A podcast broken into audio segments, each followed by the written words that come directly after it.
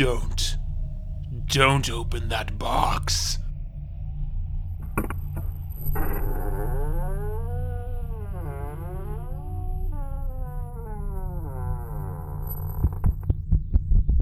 What have you done? You shouldn't have opened it. You shouldn't have opened it. It.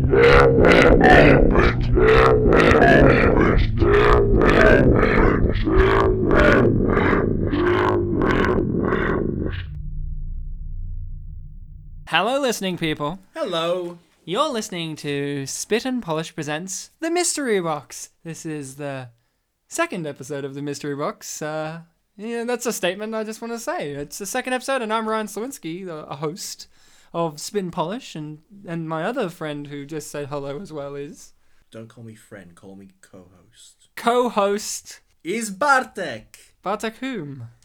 Bartek from Australia. Oh, is that why we're called Spit and Polish? Because we're always spitting, and we both happen to be Australians who have Polish ancestry. Yeah. Is that it? Yeah.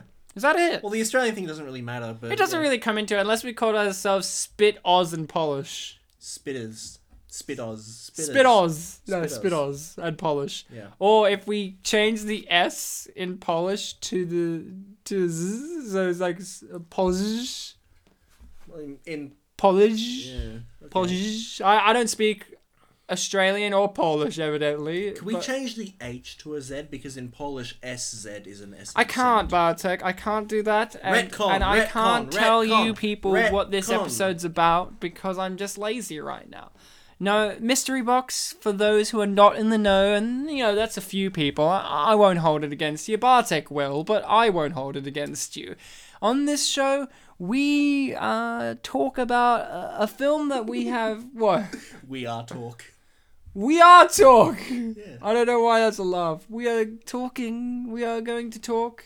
The mystery box. What is it? Well, we get a random film or product that someone has made, a studio or some random person that we have no real connection to, something that is completely unknown to us, or hey, maybe we've heard the name of it in the wind.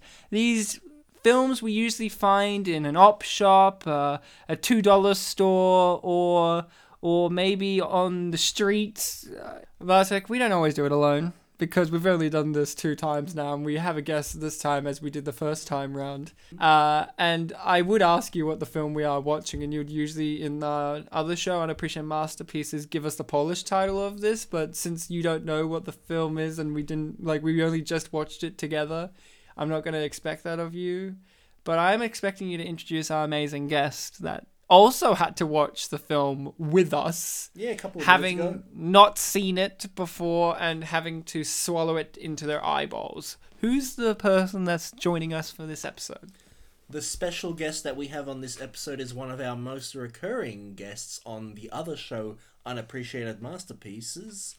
They could technically be a great recurring guest on this show if, if Well, we've uh, they've appeared in fifty percent of the episodes. well, Ryan, here's a little fun fact. We've only done two episodes. Yes. Yeah. Yeah. It's great Um, when I- someone's listening to this and they've listened to our 10th episode and they've skipped this one. They come back and it's like, eh, it's fucking idiots. They don't know what they're on about. They're like 14 episodes in. Let's make a statement. The sixth episode is going to be awful, but it's our best one.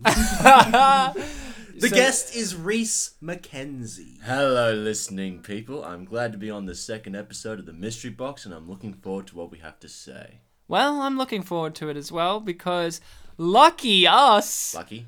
lucky us, the Mystery Box offered us an amazing film called Keeping Up with the Steins with everyone's favorite lead actor, Jeremy Piven, who is technically not the lead because it's that kid from the Spy Kids movie. You know, not not the girl, but you remember the boy, the one with the warts on his fingers because he got stressed out a lot.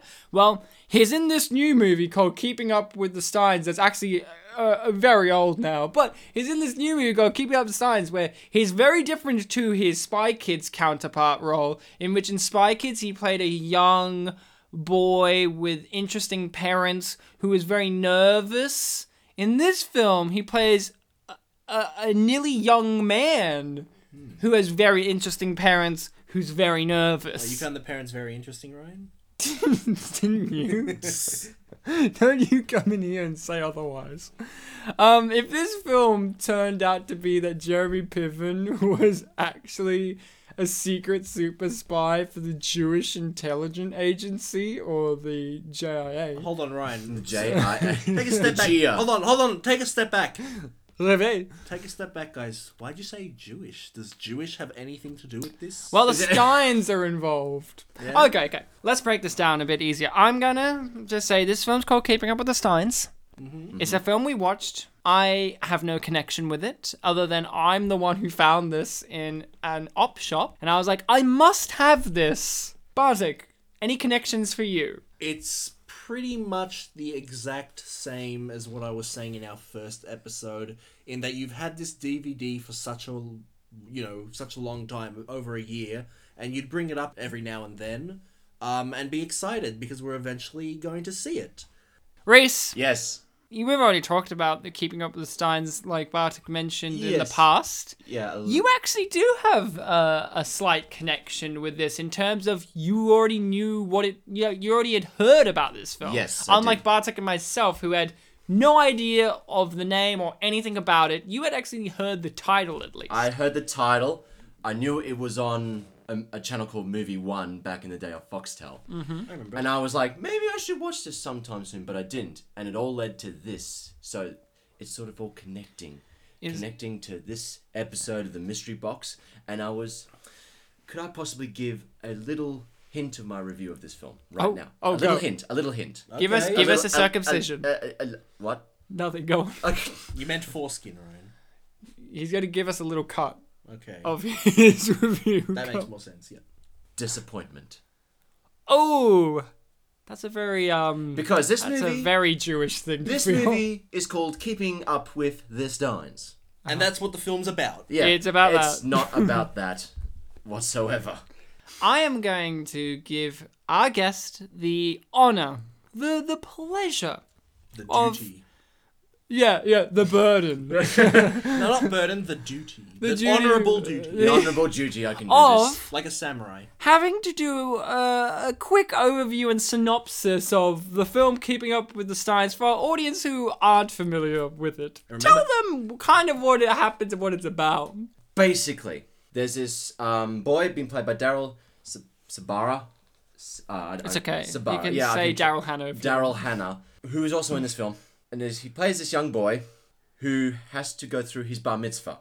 His parents want to do this absolutely big romp of a bar mitzvah, but he just wants to be left alone. So, in order to do that, he actually invites his grandfather, who has not been around for at least a couple of decades, so that chaos ensues and the bar mitzvah does not go down well. Mm-hmm. However, this does not happen, and he actually learns to figure out what bar mitzvah actually means. What it means to become a man. What it means to become a man and a Jew at the same time. Wow, that was really emotional. But here's, I got a question for you. Yes. Who are the Steins? Are they Okay. the kid's The family? No. So the main kid is a Stein, yeah? I imagine that's who No. he is. No? What? They're the Feeblers. The what? The Feeblers. You're fucking wrong. what? oh my god. We have the DVD in front of us. Go on, read it. Know that he called them the Feeblers. Go on. What are they called, Reese? Who are they called? Does not- it tell you on the back it of the DVD? doesn't. How would I tell you? You're wrong. They're the Fiedlers. You fuck. Feeblers. You're saying you said, and I think it's just saying it with a B. It's a Yeah, D? Feeblers. Fiedlers. Feeblers. No, you're saying feeblers. Oh, it's not even on the um chapter selections. because no one cares. They are okay. So good try. Gold star for you. Gold star. Bartek, Yeah. you know the Feeblers who are not in this film, but the Is that main Feeblers with a B beta or a D delta? a B beta. They're not in the film. Right. But the the Fiedlers, God, it's getting hard to even say it now that I've noticed that Reese got it straight out of the gate wrong. Our main character is not from the Stein family. He is from the Fifi family. But Ryan or Reese, Okay. Uh, he might still have the honor bound duty. Who are the Steins if not the main character's family? I'll give it to Reese. Now, Reese, he said Steins, not Steens. Go on. The Steins are a sort of a sort of a family who Sort are of. so okay. They are a family who are sort of like act as like the competition, but then they're not really the main antagonists of the film. Does, does that make sense? Who is? It does, but I want The to main antagonist. There is no main antagonist. I think. Clearly, you didn't know who Jeremy Piven was. He's not an antagonist. He's, he's the sort kid. of like he's a conflicted character. Yeah, but he's an antagonist. Antagonist. It is a character that stands in the way of the protagonist. We know for a fact that our protagonist Is is, the boy. the young boy. Yes. Yeah. From the Fifi family. From the Fifi family. So, what is his goal, Reese? His goal is to get out of his bar mitzvah. Mhm. And who is standing in the way of him getting out of his bar mitzvah? Literally everyone. So the antagonist is the father. I shall correct myself there. Okay. Yes. Why is he the antagonist? Because Bartek just proved that he was in standing. No, no, in- no, but what's he doing to be the antagonist? Okay, so he's standing in the way of trying to m- not. Okay, so the boy uh, basically does not want to go through with his bar mitzvah, and he, but his dad's like, no, we've gotta outcompete the Steins. We've gotta make this as big as possible. We've gotta look good, basically. Outcompete them because the son of the Steins at the beginning had a bar mitzvah and it was incredibly extravagant. Yeah, it was the Titanic. it was the Titanic. Of bar mitzvahs. That was the theme. Which it was, was- which was ridiculous to be honest. They spent in the film. They even stated they spent half a million dollars on his bar mitzvah. Oh, they did, yeah. Wait a minute. Oh, very clever. He zigs when everyone else zags. He's saying, I'm so rich, I don't have to try to impress anyone. Well, then why'd we spend half a million dollars? Because that sh- don't talk us into it. Hi. Let me just say it. Not a fan of Keeping Up with the Steins. It's Noah Wobot's Christmas, but it's very similar. Um, not a fan because my main issue was well, I had lots of issues. This is a film, like Reese said, that's about like uh, it's a coming of age story, realizing who you are, I didn't say finding your. Reese I know you didn't say that verbatim, but what you said in the synopsis is a coming of age identity story. Sorry, Reese. I'm the feebler in the room now. No. No, change it, change it back, Ryan. Change it back. I want to be the feebler. okay, you're the feebler. You're, You're always... the feebler, and Bartek's Fifi. I don't like this film for for many reasons. There's so many reasons that we'll get into, but one of the main reasons is uh, Reese brought it up, which is this is a coming of age story. Essentially, it's about a young boy becoming a man and finding his place in the world and within his family dynamics, which is a is always essential. But the problem I felt with it was it's a very uh first world problems kind of film in which everyone that you see in the film is so rich and powerful. I don't feel any stakes with anyone involved, and it just felt like poor white privilege, or in this case, poor Jew privilege. that, that is a that is a main point to also say. Every Everyone. pretty much everyone in this film is Jewish, and talking about bar mitzvahs and what they mean. Everyone has this kind of value to them. Not like not literally everyone. Like there are some characters who are just friends of them who, you know, They have a black friend. They have a They black they, friend. They, they have I'm token coming black out and saying friend. it. There's a black friend. There's a token black friend because they need diversity. At Doesn't least have much hair. He says shalom. Well, gotta go. Yeah, gotta go. Shalom. Shalom. and he drinks. Oh yeah, they drink a lot of alcohol in one scene. and there's a there's a scene where they do the fist stuff. Oh yeah, Dad, that Ryan really Jeremy liked. Piven shakes hands with the black kid, and they do the full slapping skins, fist bumping, flicking, clicking. But where I was, It was so urban. but yeah, but where I was going with that was, look, guys, I'm just gonna come out and say it. Ryan, Reese, and I, we're not Jewish. what? No, We're not. Ju- I'm are not you Jewish. Jewish, Ryan? Are you Jewish? No, I'm not. No, no. But I just wanted to say what anyway, just for to be dramatic. What? You didn't What? know you didn't know you weren't Jewish? Is that what you're trying to say? Who are you, young man? Reese, are you Jewish? Not that I know of. That's my. Wait, you don't know though. What I mean by the fact that we are not Jewish Yes. is that it comes across. It was a learning experience for us in a way. Mm, because we're sensitized to the Western ideals that Christianity is the you what you understand of family dynamics, are Christian values. This is a Jew Jewish value film, and it's very alien to us. I think. Yeah, th- th- for us, there was a lot of giggling at Yiddish words being said, and It's because they just say them. Let's get Jewish. Are You ready to get Jewish? Yeah. All right, let's do it. You get hungry for a little nosh later. He's focusing on his spilkus with Irwin. Who are you calling an alter kocker, you little pisher? Now, what, What is this queer eye for the straight goy? Spinning? I'm spinning. Well, yes. Sometimes they're spinning and they're spitting. Here they're spit. Bagels and lox? The verschlugene ones, whatever verkackte thing. Oh, that's beautiful. Say, mashugana! Of course, that shh, don't talk us into it. Hi. I promise to bust my tuchus to be as much of a mensch as my son Benjamin. Say, spilkus, spilkus. and because Garry Marshall's saying them at the same time, like there's a point where they have a like a video being shot for the bar mitzvah, and it's like a reality TV show, and Garry Marshall just proclaims, "What is this? Queer eye for the straight guy?" I forgot That about that. That was probably line, my yeah. favorite line. Yeah, yeah. but also there was a very matter of fact, no no big deal at all kind of attitude with certain things like like the fact that Catherine Zeta Jones was apparently gonna be at the the bar mitzvah. Like no big deal, she's gonna be there. Yeah, because we can afford her. Yeah, we can afford it. And plus, the dad's job is like he's a tal- talent agent for actors. which was as described by the film being a pimp for actors That's right. My dad always wanted to be a movie producer, but he became an agent, which is like being a pimp for TV and movie stars. My mom's like normal. I wanted Larry Miller to be in the film more. we all wanted larry miller to be in the film more. Because more. it would just be like there'd be a random scene like Jeremy Piven's going for a run, and then all of a sudden Larry Miller in an even better tracksuit. No, you guys are acting like he's on the front cover of the DVD. yes Maybe we should talk about the DVD cover.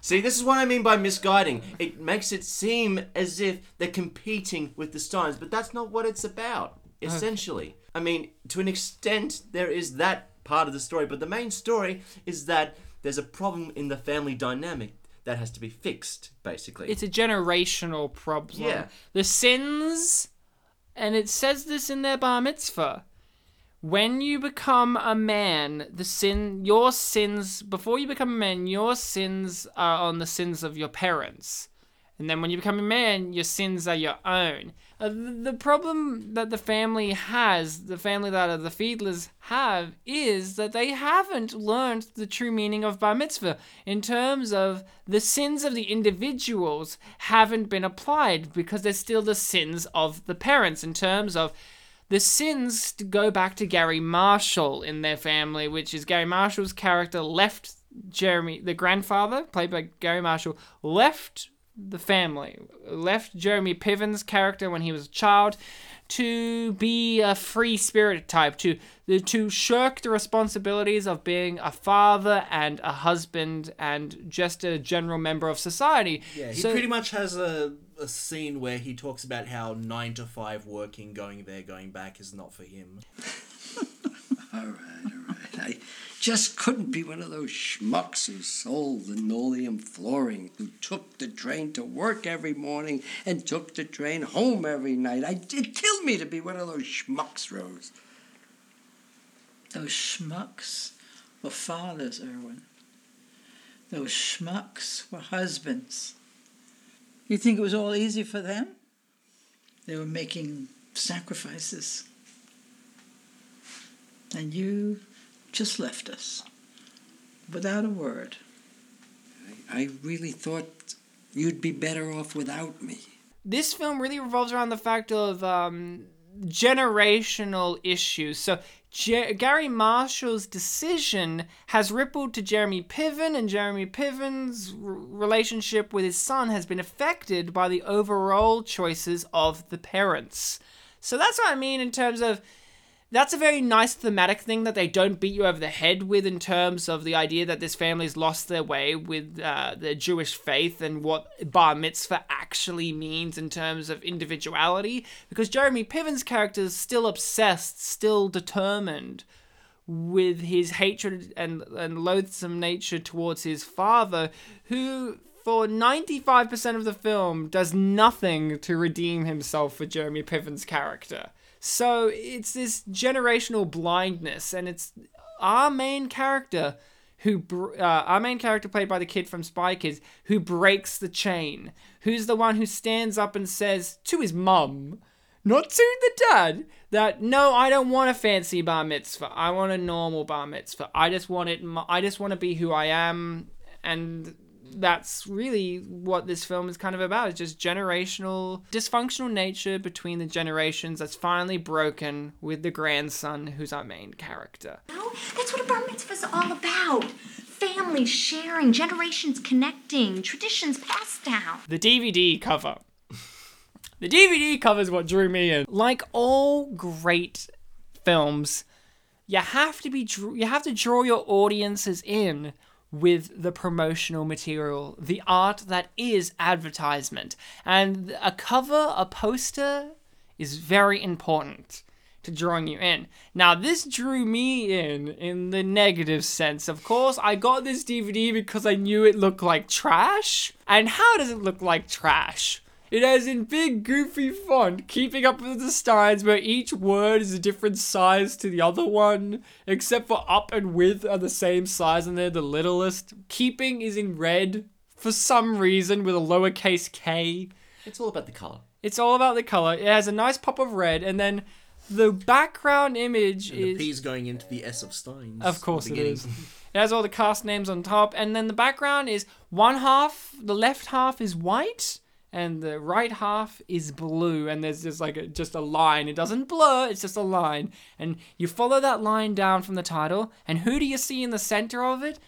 Garry Marshall, and who else do you see, guys? Doris Roberts. Doris Roberts, Ray Romano's mum in uh, Everybody Loves Raymond, and also Dickie Roberts' mum in Dickie Roberts. You're thinking, okay, they're they're the central, they're the center point there, and it's called the Stein, so these must be like the the matriarchy and the patriarchy of of the Stein family, right? That's what you're thinking. You, yeah, I think that's fair enough. Okay, so these are the heads of the Steins, right? And they're really small in the in the in the image, like like they're far away. But unfortunately, the Photoshop doesn't give you that illusion. It just makes it look like they're really small. Yeah, you see their full bodies unlike the other characters. Other on the characters. So on the I'll go on the right hand side. You have Larry Miller, who we all should know. Larry Miller. He was on Seinfeld. He's in the Nutty Professor movies. Ten Things I Hate About You. Ten Things I Hate About You. I'm pretty sure his is it Ten Things I Hate About You? Yeah, yeah. Or Clueless.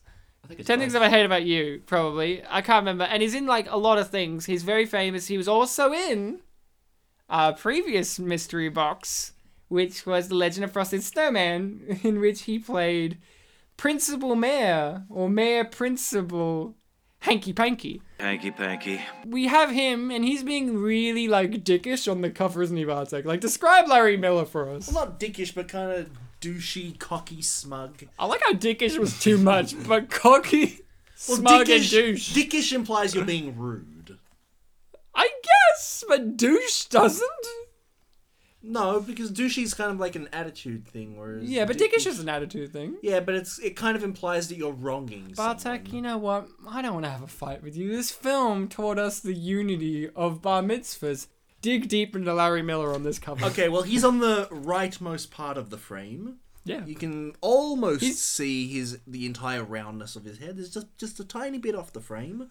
He is giving us a wink with his left eye, sort of, or it's actually more of a squint. It's Or not a wink. maybe he's really angry. 'Cause he's just like, look- oh, those, those. He looks like he's in the middle of like a Tourette's blink. No, he looks. He look, he's, he's, he's giving a wink, right? And he's doing up his tie, so that implies he has it in the bag. Yeah, yeah, yeah, yeah. And he does. That's exactly. He has it in the bag. But, but, but the point is, this that's that's not the film.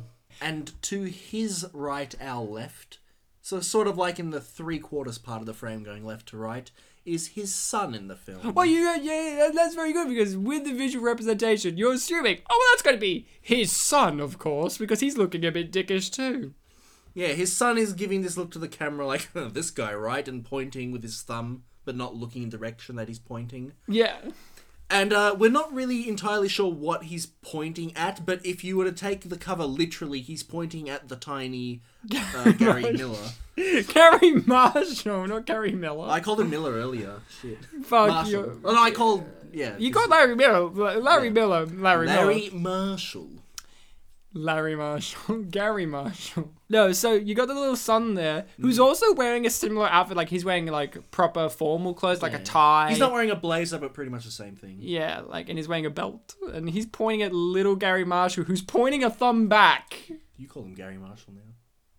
His name is Oh wait, Gary no, Marshall. Miller was the one that I made the mistake of. Feebler, Ryan, feebler. no, fe- Oh, wait, no, we don't know the answer to that question. what question? Oh, which one it is? Is it Fiedler, Feebler, or. F- okay, it's not Fifi. We know that. How do you know? Wait, you had to stop right then. Sorry. Be like, wait, i- i- it's, it's definitely not Fifi. Like, like he's not sure, but he has to say it because he doesn't want to come across He's as trying saying to like be that. nice. You're nice, Reese. I love it. I'm it. not nice. I'm So- just dumb. In the cover, you have them on the on on the right hand side of the poster, and they're on the blue side. And I forgot to mention this, but like they have like confetti just kind of falling in the in the frame oh, of the yeah. poster. And the ones on the right hand side are kind of sparkly. Yeah, because they're rich and sparkly. So so then you have oh by the way, Doris Roberts' gesture is she's throwing her hands up in the air like, oh I've had enough of this. She's yeah, the hands are doing the thing from that like that meme that was made out of the Neil deGrasse deGrasse Tyson. Tyson thing. Like, oh no. Yeah, she's doing that. Oh, I'm done with this. And then you have like on the left hand side, you have uh, our actual characters. On the left hand side, we have one of the spy kids and Jeremy Piven. And the little spy kid, well, he's wearing you know normal clothes, like a little shirt and a belt, and he's he's got his hands in his pockets, and he's just kind of like rolling his eyes and his shoulders are up high. And Jeremy Piven is kind of like leaning in with his arms crossed, looking at Larry Miller being a bit of a knob and giving him this look like, I am so over you. And you're thinking, oh, okay, oh well, okay, I'll say this. I looked at the cover and I, I assumed what the story was, right? And I read the back and it was basically saying this family gets together and they have a Jewish coming of age story, right? I look at the cover and I'm like, oh, okay, so you have the grandparents there who are the traditional sticklers for bar mitzvahs and all of this kind of stuff, right? Mm-hmm. And then you have Larry Miller is going to be like the flashy one, which he was in the movie, who wants to do like a decadent, over the top, garish kind of uh, bar mitzvah for his son, and then his brother Jeremy Piven. It's like an uncool cousin. Yeah, exactly. And then Yeah. he's and then and the kid, uh, Larry Miller's kid's going to be like a, the antagonistic kind of character for our main character. Like he's going to be his rival, right? And and then that's what I thought. It's going to be a rivalry between. The Steins yeah. within themselves, and then Jeremy Piven's gonna be like, "I'm gonna outdo him," and then you just have Doris Roberts being like, "Hey, Vay, don't they know the true meaning?" And we were wrong. I was wrong, at least. I don't know. What did you have an interpretation of? Well, I didn't really get to look at the cover as much as you did, Ryan, but I pretty much had this I, same idea. Like, the film's called Keeping Up with the Steins, and the word Steins crosses between the left half of the frame and the right half. Fra- Yeah. I say frame, the cover, uh, the white side and the blue side. So I would assume that, oh, I am looking at the greater Steins family minus mothers, obviously. Yeah, because there's no mums. Yeah, no mums. Even though the mums on the on the non-Stein family, as we learn, does play a part in the film. They do. Um, yeah. So I assumed that the film would focus on all of the characters on this cover, and they are the Steins. yeah, but you were wrong, Bartek. You didn't mention the biggest part, which was you didn't know. You forgot that it was called "Keeping Up with the Stars." Yeah, I kept calling it Meet the Steins. meet the Steins. And it was great because in the movie the Steins are barely there, and there was a point where you're like, "Oh, we're not really meeting them very much," and it's like because we're keeping up with them, Bartek. I said something like, uh, "Yeah, these guys aren't the Steins, right? Because the guy didn't get it didn't get brought up for a while. yeah, yeah. He was like, "We're the Fiddlers" or whatever. The Hmm. Fiddlers. This is another thing The that I fiddlers, if that They word make a reference to Fiddler on the roof later. yeah in the final scene. What's fiddler trying to pull here? I don't get it. Is this supposed to be like Fiddler on the Roof? No, that's a good one. Fiddler on the. Wait a minute. Oh, very clever. Speaking of not the final scene, the first scene, um, where we're getting introduced to uh, the actual Stein family's Yeah. sons uh, Bar bar mitzvah. mitzvah on the cruise ship. We have this panning shot of the cruise ship that lasts like 20 to 40 seconds, going very slowly. And Um, the camera's jittering along. yeah, and, and the ma- and our main character is talking over it. Uh, Narrating. He's not talking like he's not got like a big head like in Spy Kids where it's projected in the sky and it's talking over the ship. Yeah, Benji. Benji is just talking about That's like his name, yeah. Um, I remembered because it looked like Genji or Kenji, but it wasn't. Uh, our character is talking about it and how this is going to be a bar mitzvah. And at this, and like towards the end of this shot, you've got this idea of, oh yeah, we're looking at a cruise ship still. But and he ends his uh, monologue during that shot with, and believe it or not, this bar mitzvah was on a cruise ship. In some neighborhoods, the party becomes a lot more important than anything else. I live in one of those neighborhoods. My problem started at Zachary Stein's bar mitzvah party, which, believe it or not, was on a cruise ship.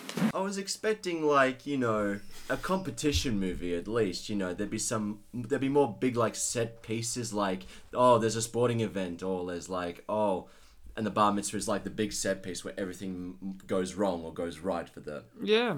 Beatlers. I suppose if you were to take what you just said there about it being a competition, you could kind of think of it as that opening scene. This is the Steins' appeal to the judges, and then the hmm. rest of the film is the Fiedlers wanting to appeal to the judges. and it could have been like the the, the character main character of Benji him being like I don't want to go all out on this bar mitzvah and the dad's like no we got to keep keep it keep up with the Steins, basically. We got to keep it big basically. And it could be just the foil of the family. But it's completely different Yeah. it's completely different it's misleading as all hell You know what I thought this film was going to be? I thought it was going to be um, cheaper by the dozen too, where Oh, Steve yeah. Martin has to compete against Eugene Levy. That's exactly how I thought this film was going to be, but they're going to use Bar Mitzvah. And and uh, look, I'm not saying that it's negative off the bat to have the Steins as minor, if not very little, in terms of characters in the story and use them at the start to set up this competitive nature and let it roll on from there because there have been movies where they, again we've had movies in the past that have been great where the competition aspect isn't even really there. Like for instance for some reason and i know this sounds absurd but i thought of the a, a goofy movie the the movie about goofy. Yep. Mm-hmm. and in that film it has five minutes of his next door neighbor and they're pretty much the steins where they got this Pete or whatever? yeah yeah where they're like big and lavish and better and it gets this insecurity into goofy and whatever. And that film does it very well and the film doesn't even revolve around the competition between those two characters. See i'm not saying it's impossible for you to not use the steins as very minor little characters and and not have the movie be a competition movie but the film is a competition movie and you don't have the competition that's the problem i have you say the film is a competition film. I think it's just that it looks like it's meant to be. one. Yeah, I think we are supposed Pretty to be bamboozled. when when um Buy it. and this is crossing over to something we did on unappreciated masterpieces but while we were watching the film uh, an hour or so ago i brought up a comparison to the film snow day Yeah. where in that film it will it was focusing on a family and cut between each member and it would always be like their own plot is going on Mm. and I, and I was the comparison that i was making to this is yes benji is the main character but it would also sometimes focus on the dad the Mm. dad is the one who's obsessed and kind of thinks that he's in a competition film I kind of. It took me a while, other than the kid's narration, it took me like 10 minutes into the film to realize Jeremy Piven's not going to be an actual main, main character, you know what I mean? Like, in terms of what you were saying. Because I actually thought that too. Like when you said that, I'm like, yeah, I think this film's going to focus on certain members of the family. I thought it would be like the three, fa- like three male figures: the son, the dad, and the Yeah, the grandfather. three generations, yeah. But it didn't really. It focused more on Garry Marshall and the son, and the son, but not Jeremy Piven so much, which is disappointing because Jeremy Piven's character has very interesting arc and interesting characterization because Jeremy Piven's a great actor who I must say Jeremy Piven is an amazing actor who I must admit I've never seen anything he's been in. I've never watched Entourage. I only seen clips of it and I know his character's an asshole in that and I believe him as an asshole and in this film he's an asshole. But my problem is they frame him like he's out of control but I actually agreed with him for the whole entire movie about his relationship with Garry Marshall is basically he resents him and doesn't want to forgive him because Garry Marshall did an awful thing, which was leave the family and not really do anything to redeem himself for that. But everyone in the family just, and everyone in the family, including Doris Roberts, the the the man, our main character, everyone's just saying, "Hey, Jeremy Piven." Get over it. It was a long time ago. You're a grown man. You've done better than he did. So get over it. And I'm like, well, no, that doesn't make up for you can't just get over something like being abandoned by your father. You know, you can't just get over that. And they have a great scene at the end where Jeremy Piven says that, and the film still frames it in a way where it's like, you should be on Garry Marshall's side. And I'm just, I'm sorry. Well, the way I- Garry Marshall, you did good in the film. He's actually the shining, shining star. with the whole thing of getting over the fact that his father left that's the mo- most of the characters in the film their point is that that's not what his presence is about Yeah. his presence is about meeting his you know grandson and being there for him Yeah, I guess. I don't know. It just felt like a lot of people were just saying, "Hey, Garry Marshall's tried." You know, like his the wife, Jeremy Piven's wife says like, you know, I think he's putting in an effort. And I'm like, yeah, for the grandson, but that doesn't mean nothing for Jeremy Piven. Like it could it should if it was a healthy dynamic between them both, but there is no healthy dynamic there. And the film kind of just tells you, "Hey, Jeremy Piven got over it because he finally let go. But why did he let go? Like Garry Marshall didn't really do anything. He gave one little speech at the end that was basically saying, "Hey, I I, I screwed up, but you know, have you screwed up before?" Yeah, okay, now we understand one another. And that was it. Like like in Well, the film, is- Jeremy Piven's screwing up by not understanding what his son wants. While Garry Marshall screwed up by not only not understanding what his son wants, but left and never returned and never really asks for forgiveness or never really seeks redemption for that in the film itself. So I think those are very different things entirely. Like Jeremy Piven, he can just actually have he actually has a relationship with his son. I don't know. I just found it very contrived in the film that that it's like Garry Marshall. He's he was a great actor. You know, a great presence, lots of energy, and if they just wrote it better, wrote it neater, wrote it in a way where I could understand where they're both coming from, but the only reason you understand where Garry Marshall's coming from is because they give him more time, they frame him in a more positive light, and he's just such an upbeat presence as a performer. But mm. that's it. Yeah, that, that is a that is a true fact because every time Jeremy Piven and Garry Marshall are in a scene together, it's always a thing of like, oh look, Jeremy Piven's mad again. Mm, yeah, my main problem was everyone kept stopping Jeremy Piven.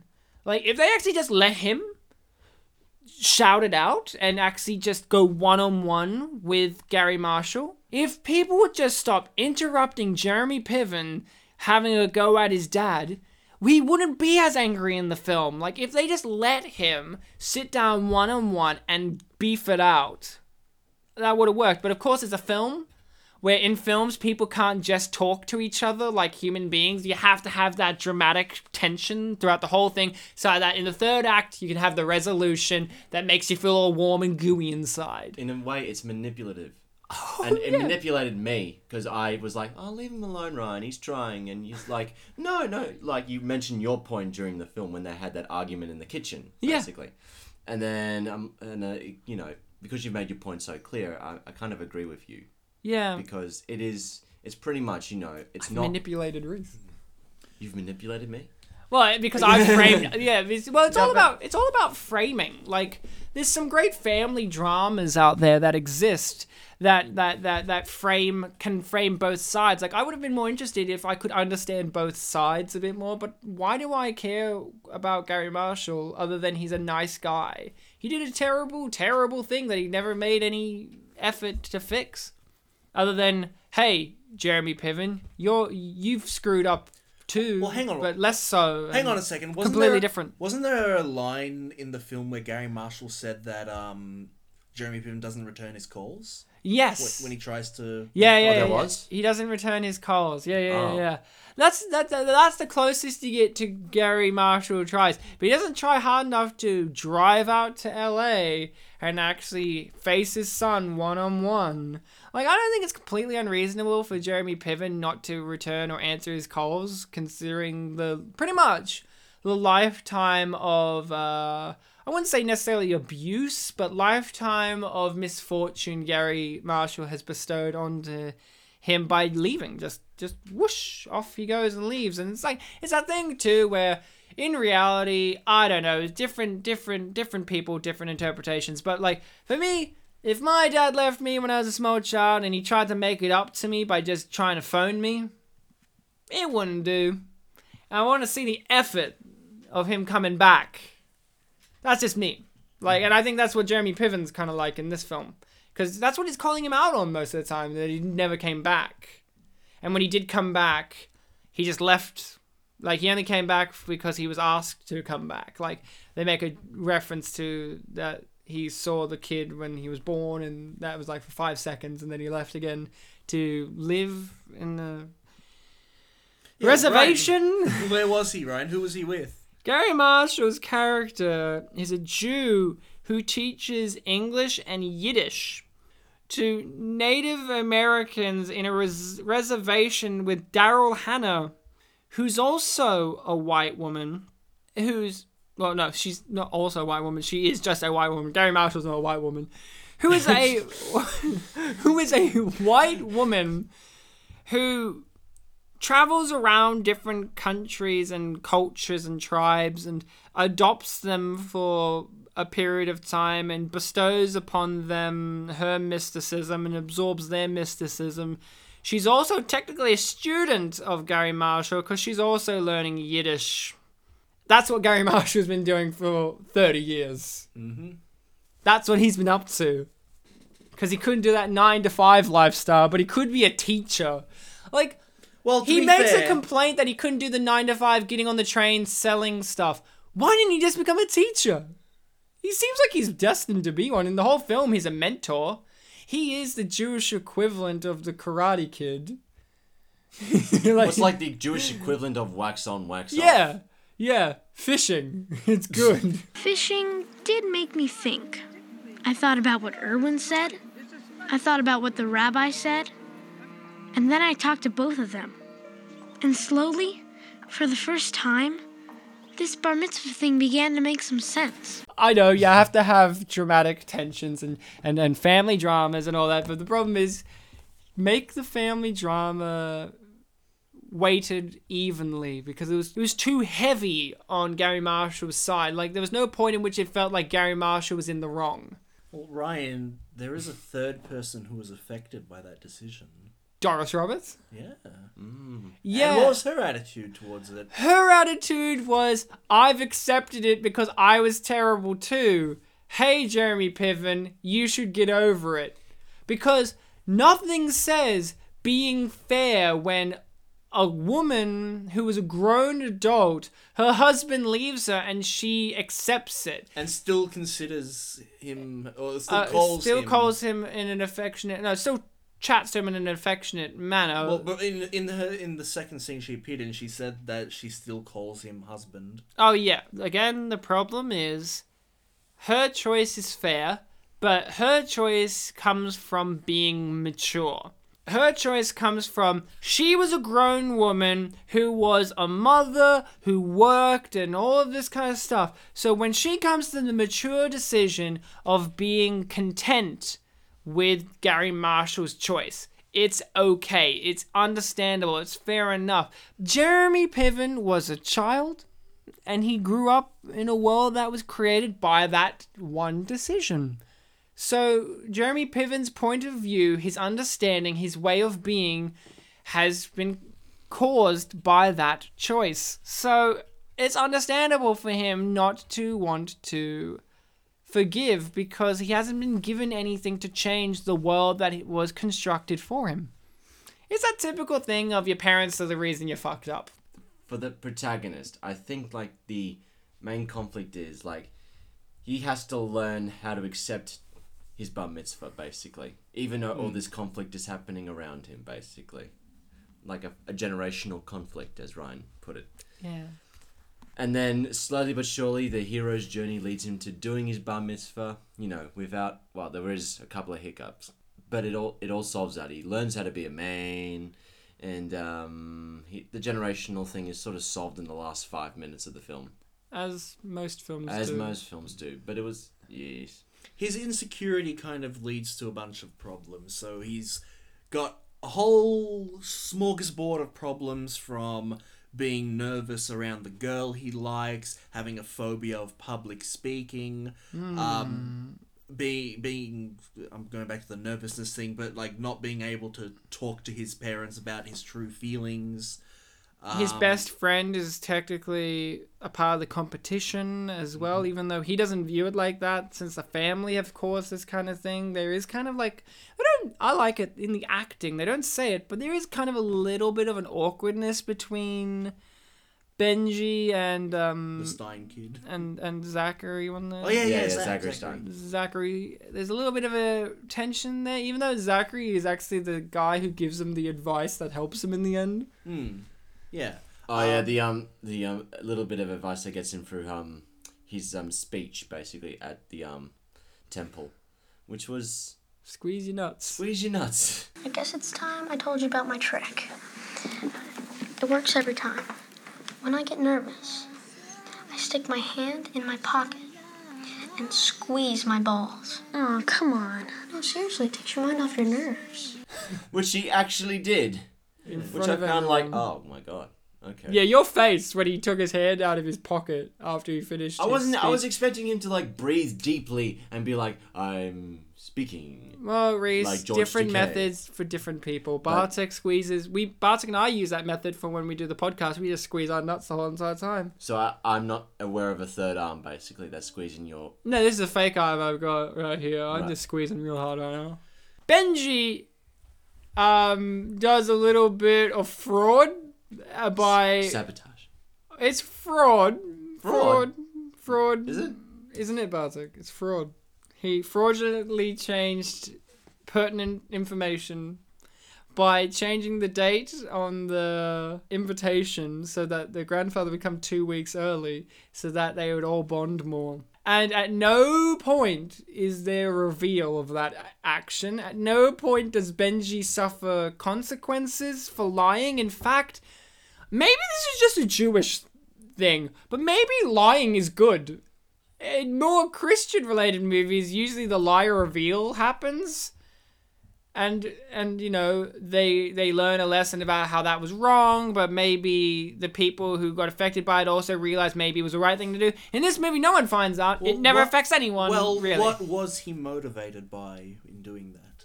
Uh what was he motivated by? Was it just he wanted to he get wanted, he wanted to meet his grandfather, right? I thought, Ah! I thought he was motivated not to have a bar mitzvah. And Yeah, he was motivated by not having a bar mitzvah, so he's like, I'll invite granddad two weeks early so that it stresses dad out so much that I can alter the bar mitzvah plans. That's what he really wanted. Yeah. I don't think he says something like that. He's like, I'm going to invite my granddad I've never met before just to piss off my dad so much so I don't have to have a bar mitzvah. And that's when it hit me. If I invited the grandfather I never met and got him to come here two weeks early, my father would be so freaked out that he would stop driving me insane about my bar mitzvah.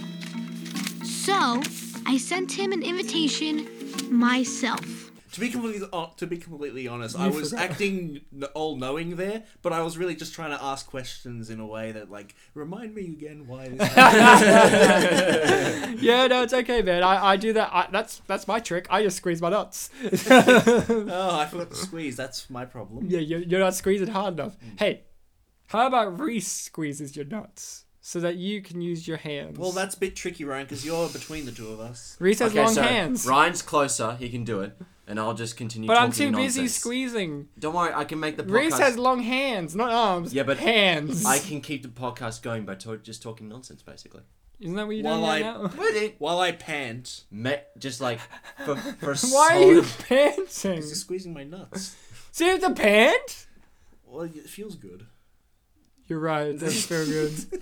For That's you not- too? Well, I'm squeezing him right now, and I'm panting internally. But you're enjoying it, Ryan? Well, can you tell? I'm smiling. Well, that's why I'm asking. It's like consent, but except that you're already doing it. Well, it's myself, so do I need to give Okay, sorry, not consent, con- confirmation. Oh, that's a Catholic thing more than a Jewish Shit. thing. All right, bar mitzvah. Ah, That's now what you're doing. I haven't had my bar mitzvah, but I've had my bat mitzvah. Which But you're is not for a girls. woman, You're- you're except what? maybe you are. your butt mitzvah. For girls, they're called bat mitzvahs. For boys, they're called bar mitzvahs. You know why we're all over the place? Because this film is a nightmare, and it's all over the place. This film is the kind of film, no joke, it'll come in and you'll meet Doris Roberts, and she'll just say, Well, I should know, I'm the grandmother. And you're like, Thank you. And then it'll have Garry Marshall, and he'll be like, What's that? I've got an uh, invitation for my grandson's bar mitzvah. Well, haven't seen my grandson in a while. I better go. And then when he walks up, he's like, Hey, it's me, the grandfather. It's like, we get it. We get who you all are. It's like the film hated us with how much it wanted to tell us obvious information. Like, it really felt like the film was like, You're an idiot who doesn't get simple dynamics. Here, let's explain it. The only thing I needed explaining, if they could have explained in a better way that the Steins weren't the main family, it would have been great. Because there were points of like, ah, these crazy Steins, and then like, oh wait, no, they're the they're the they're the Fibblers. You know, they're they're they're, they're, You're using the Reese's one now. no, he said Feeblers. Oh right. I said so- Fibblers. Get your fucking last name of the real family incorrectly right, Bartek. You've said Fifa instead of Fifi at one point. Yeah, at least I'm obviously incorrect. I was too, but it was like a little bit different. Very similar to when we were watching in our first episode, uh, Legend of Frosty the Snowman. We were getting a feel for the movie. Oh yeah. um, as it was playing along, and we we kind of we got the idea that yeah, there's gonna be a lot of like you know funny Yiddish going on and things like that, and Jewish stereotypes. So when we first met the grandmother, it was during a scene where uh, the main family members, the mother, father, and son. Uh, were talking to the organizer for Who's amazing, by the way, Cheryl Hines, yeah we haven't we, have, we haven't established her yet but we'll talk about her later the the bar mitzvah planner. Yeah. Um, she walked into the room and she said something along the lines of, I'm not going to say anything.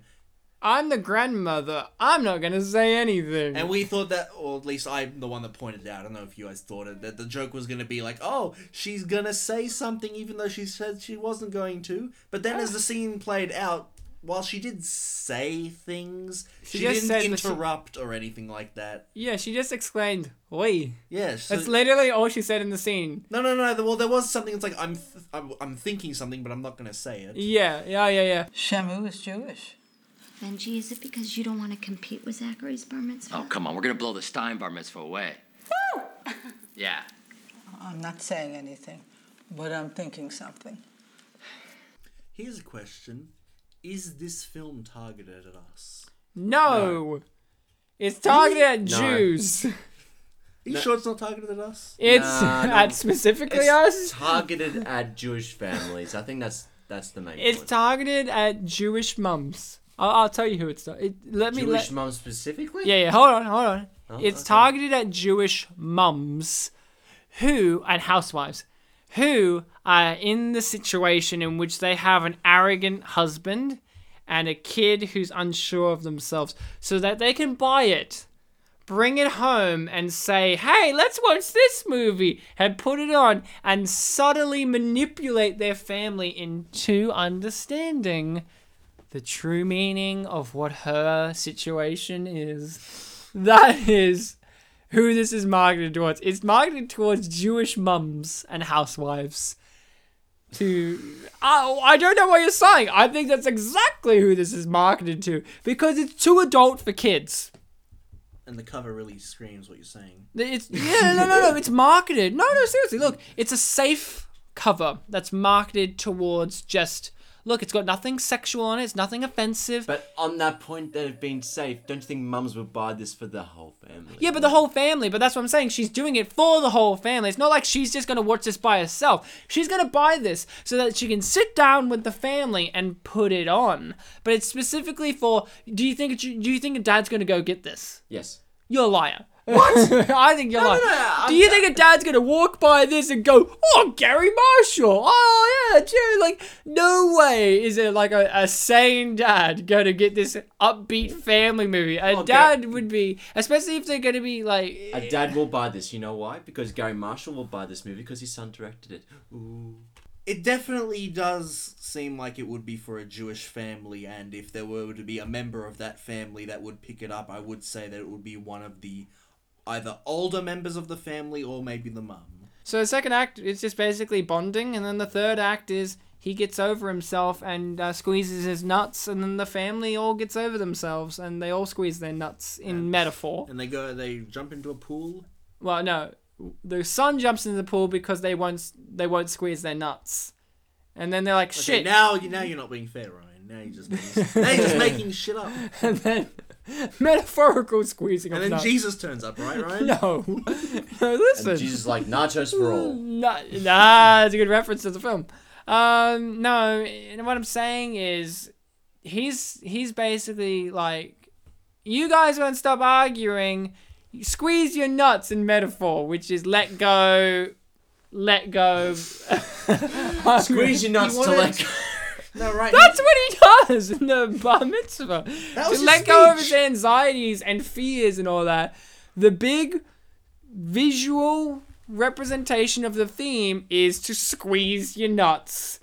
So, me saying squeeze your nuts in such a flippant way is actually pretty accurate to the film in terms of it's a metaphorical they squeeze their nuts. In the scene with him jumping into the pool, the problem was that they weren't listening to him. Yeah, exactly. But they was the problem was they weren't listening, but they were also still bickering. They were still butting heads. They weren't making ground. They weren't squeezing their nuts. But the squeezing the nuts thing was meant to get past your insecurities. Yeah, and theirs was insecurities about each other and about the situation because they're arguing about about the dynamic that the father and the grandfather had. So you're saying that that is the case. You're not just trying to be funny by talking about nut squeezing. You're, Yeah, no, that- that's literally the case. Yeah, yeah, they had to squeeze you their don't- nuts. You don't just find squeezing nuts funny. You don't find it funny at all. Well, no, You no, just- no. Listen, That's- just because I find it funny doesn't mean I can't use it to make uh, an example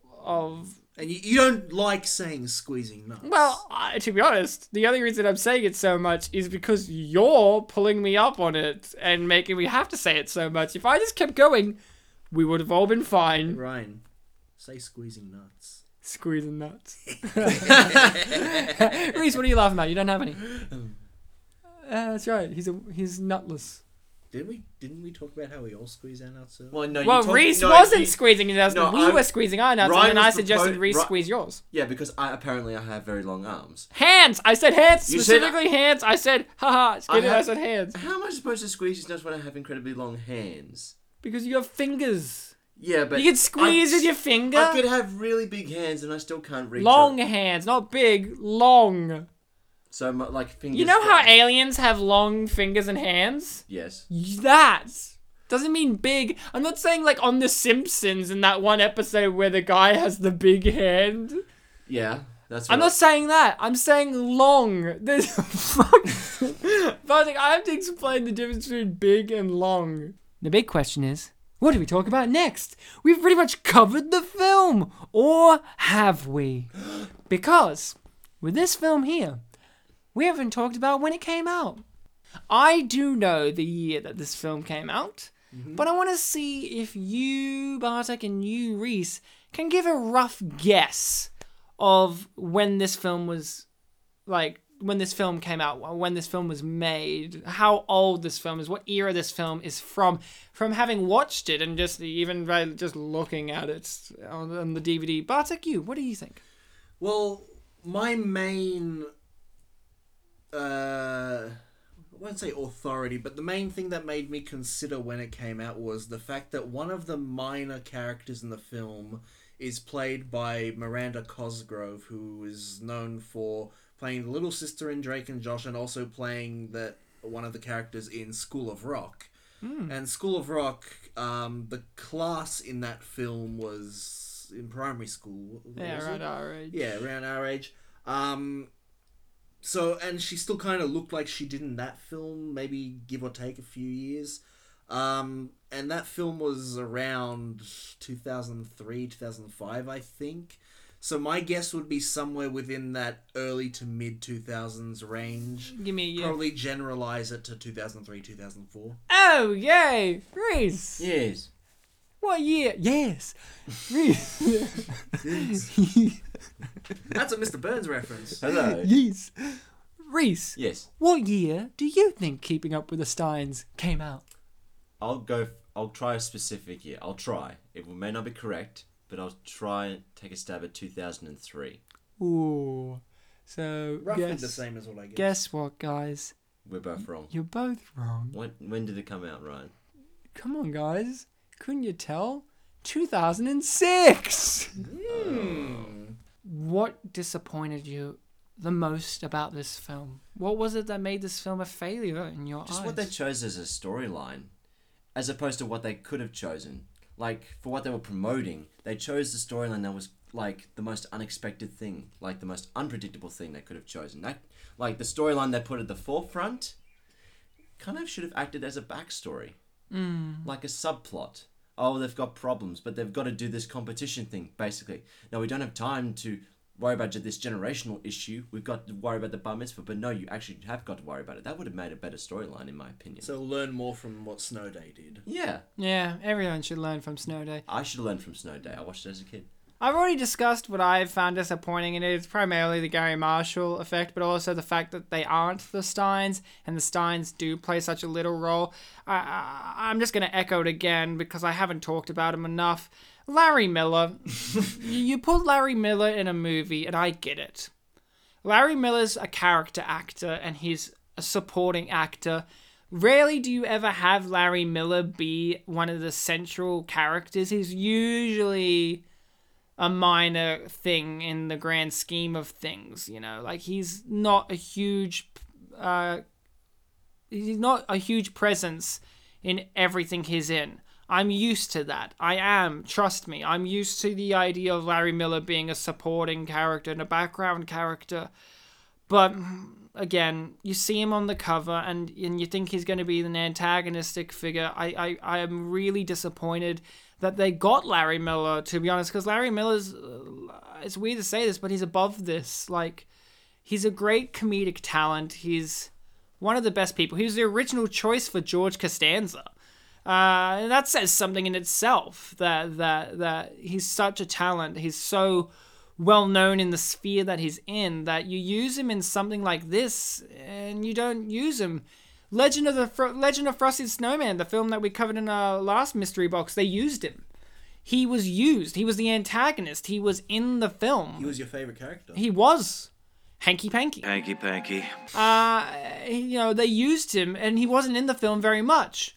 But the film didn't promote it as the Larry Miller show, which this one kind of did, in my opinion. You have him on the poster, and he's one of those character actors that you you walk in with assumptions of what he's going to be like, and he does deliver on those in this film, but he's barely in it. And when he is in it, he garners the most uh, affection from me. There's a moment in which he's pretending that he runs all the time with Jeremy Piven and he's out of breath and whatever. And then Jeremy, Jeremy Piven ends the scene with a witty line where he runs off and is like, And I saw you hiding behind that tree.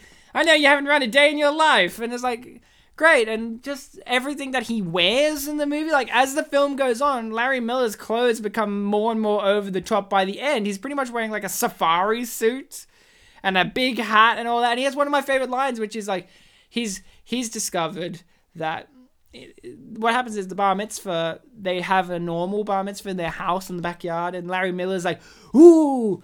They're showing us they're so rich that they don't need to show us they're rich. Ooh, another clever move, and everyone's clapping and applauding and all that. And he and he makes this big comment like, "Oh, all these people are like so fake and phony and a woman next to him a random woman looks at him shocked and you go and he just delivers in that larry miller way not you No, you're very genuine like i'm sorry like and then proceeds to badmouth again and i'm i think that's it like uh, that, that's the, the, the fake competition thing sure the, the when I actually dig past the perception of what I had of the movie, I'm I'm disappointed with the Garry Marshall, Jeremy Piven dynamic, and how it's framed. But uh, and, and I know there's still ways into my first perception of the movie, but I'm disappointed with Larry Miller in it. Like I'm disappointed because he is, uh, he's a sore thumb. He just sticks out in terms of what this film should have been. For me, having my expectations subverted, it didn't disappoint me or offend me. It was just like an, oh well, that's not what's happening. Let's see what does happen. Mm. And then what I got was, you know, it's it was a coming of age story. It, it dealt with Jewish issues, and like I said earlier, we're not the targets, and it's not something we understand. But I can, at the very least, appreciate seeing a representation of what that kind of stuff is like. Mm. Because, yeah, bar mitzvahs, that's only something that I've heard about in, I don't know, maybe like TV shows I watched. General pop ago. culture. General pop culture. I, I think that's called myopia. So, look, with me not being offended by things and appreciating the fact that it was a representation, um, I didn't hate the film. In fact, there were, you know, jokes in it that I liked. I can't say that I hate it. Can't say that it's awful. And that's keeping up with the Steins, basically.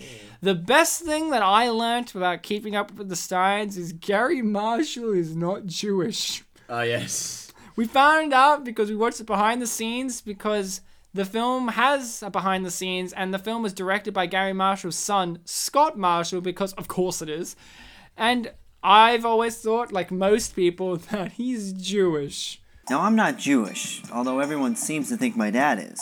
When I met with the producers, I told them, even though I'm not Jewish myself, I grew up with a lot of Jewish kids, and I married a Jewish woman, so I'm about as close as you can get without actually being Jewish. Can I tell you a story about my Mommy. Jewish experience? Yeah, tell us about your bar mitzvah, Ryan. Okay, so one time I was waiting for a tram. I was waiting for a tram. I was on the street and I have curly hair. And uh, I was on the street.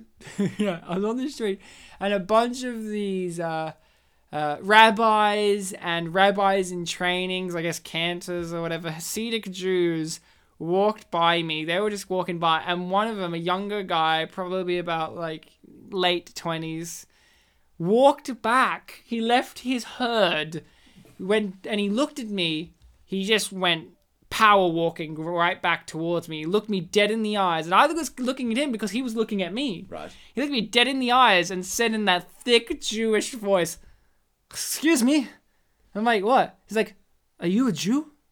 And I'm like, "No, I'm afraid." And he and he sighed disappointment, and then said. He he sighed disappointment, waved his hand to my hair, like like pointing at it, and said, "What is this?" And I didn't know how to reply, and I just say, "Well, I, it's just I got curly hair, and I, I'm Polish." And he just goes, "Oh, Polish." He, he a young, he's a young man with an old man's voice. He really did sound like, "Oh, Polish." And then he then he totted. He went and then began to walk away. And as he walked back, walked back to his his group of people, he turned back, clicked his finger, and pointed at me and went, "Polish, you could be a Jew." And walked on. and that's my Jewish experience because I live in a city. I live in Melbourne, and I see more priests and nuns walking about than I ever do rabbis hmm. ever. And that was my one experience where I've seen rabbis and all that walking about. And that's what I got. I felt persecuted for not being a Jew. And I guess I know now Well, the feeling the- of Jewish persecution. Well, at the end when he pointed at you, he like made a point of like, "Oh, I'm going back to my herd, and then I'll say the thing, just in case you like well, maybe maybe he something." figured it out. Maybe he was like walking off. Wait a second. And he's Jew- like, Poland had a million Jews, Jews Hitler. Oh my God, you could be a Jew. Have you looked into it? Wait, is he could, could he have meant should you should have been a Jew? No, he said you could, be a Jew. So, like, I'm not aware that I could be a Jew. So when Barzik earlier was like, yeah, we could be, he's like, we, we're, we're definitely not Jewish. I'm like, what? like, I don't know. A rabbi said I could be.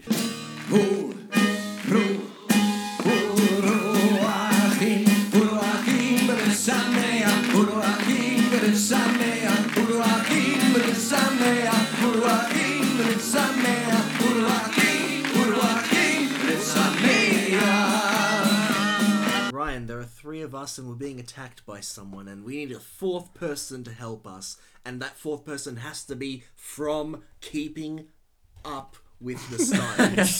Did you know the name is keeping up with the Kardashians? Yeah, well, it's, it's the up with is very small. I had to make sure that I could read it on the cover. I told you, it's small. yeah, I know. I felt like I was going in pedantic information with the font, but I'm like, it really is something that you have to notice. Yes. So we've got three. There's we've got enemies.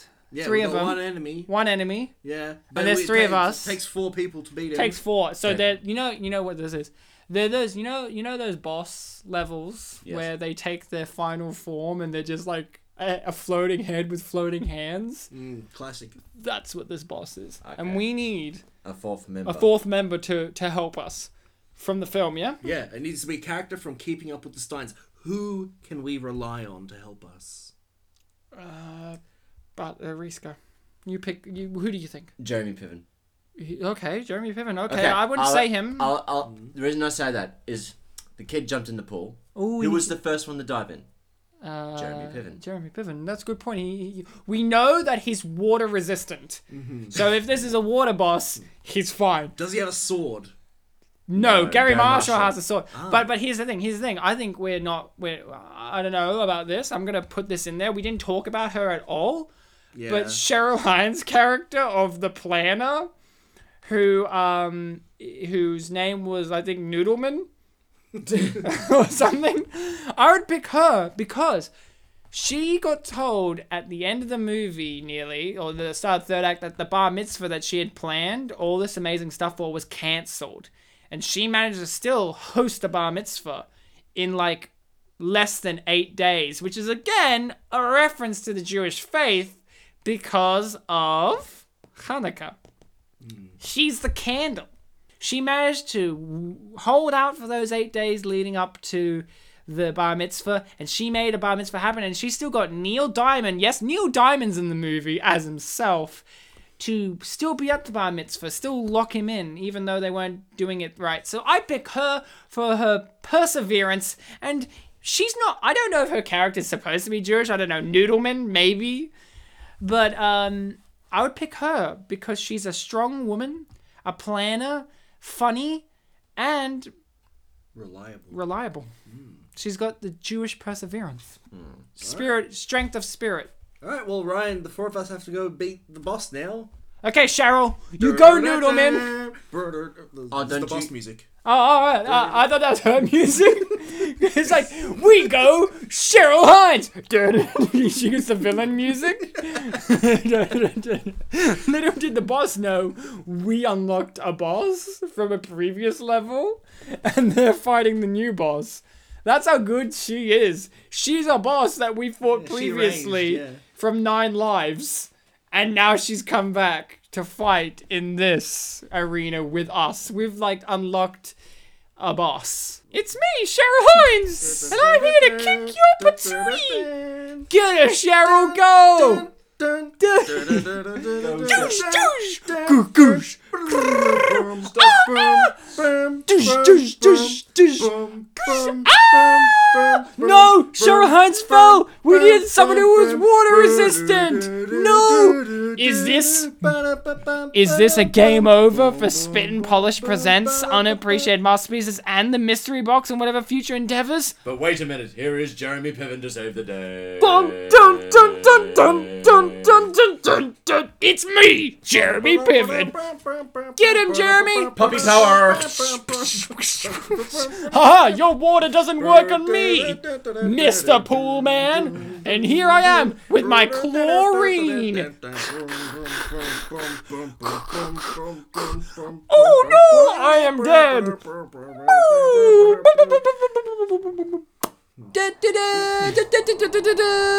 You did it, Jeremy! Thanks to you, we'll survive for another episode.